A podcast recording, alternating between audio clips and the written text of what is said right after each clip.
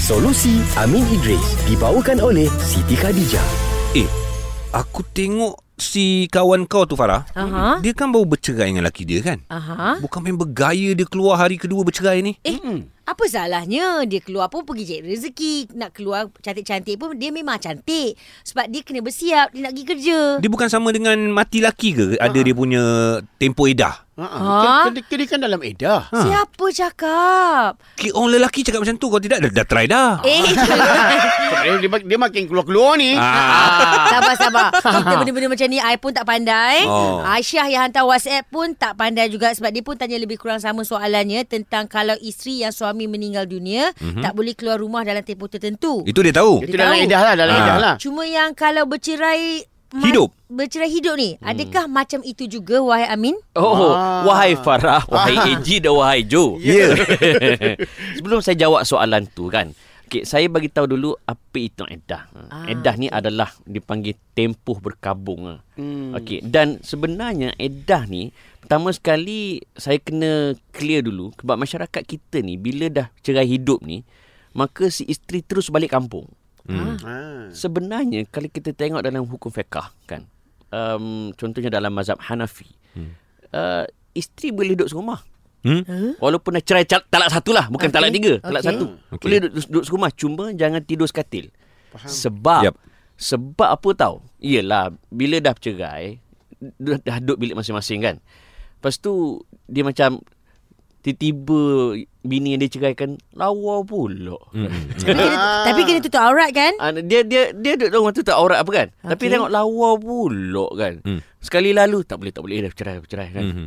Dua kali lalu eh, tak boleh tak boleh tak boleh kan. Dua tiga dua, dua tiga kali lalu uish tak tahan ni kan. Okey, okey. Last kali dia menyetubuhi isteri, dia menyetubuhi isterinya. Okey. Automatik dia telah rujuk.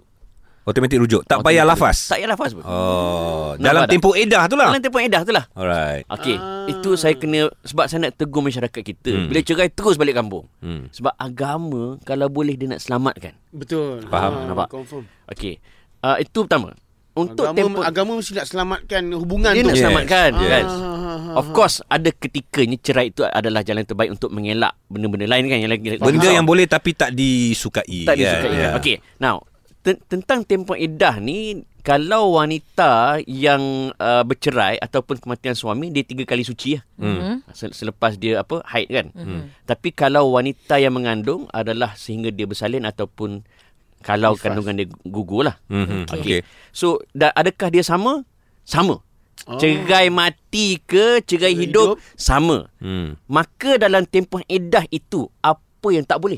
Okey. Ah, ni ni yang nak, nak tanya. Baru nak jawab ni Ah. Bapak panjang kau dengan Ah, kasih jelas. Kasih jelas Pertama Andai kata AG try Ah. Jangan terima Sebab haram menerima pinangan lelaki Oh.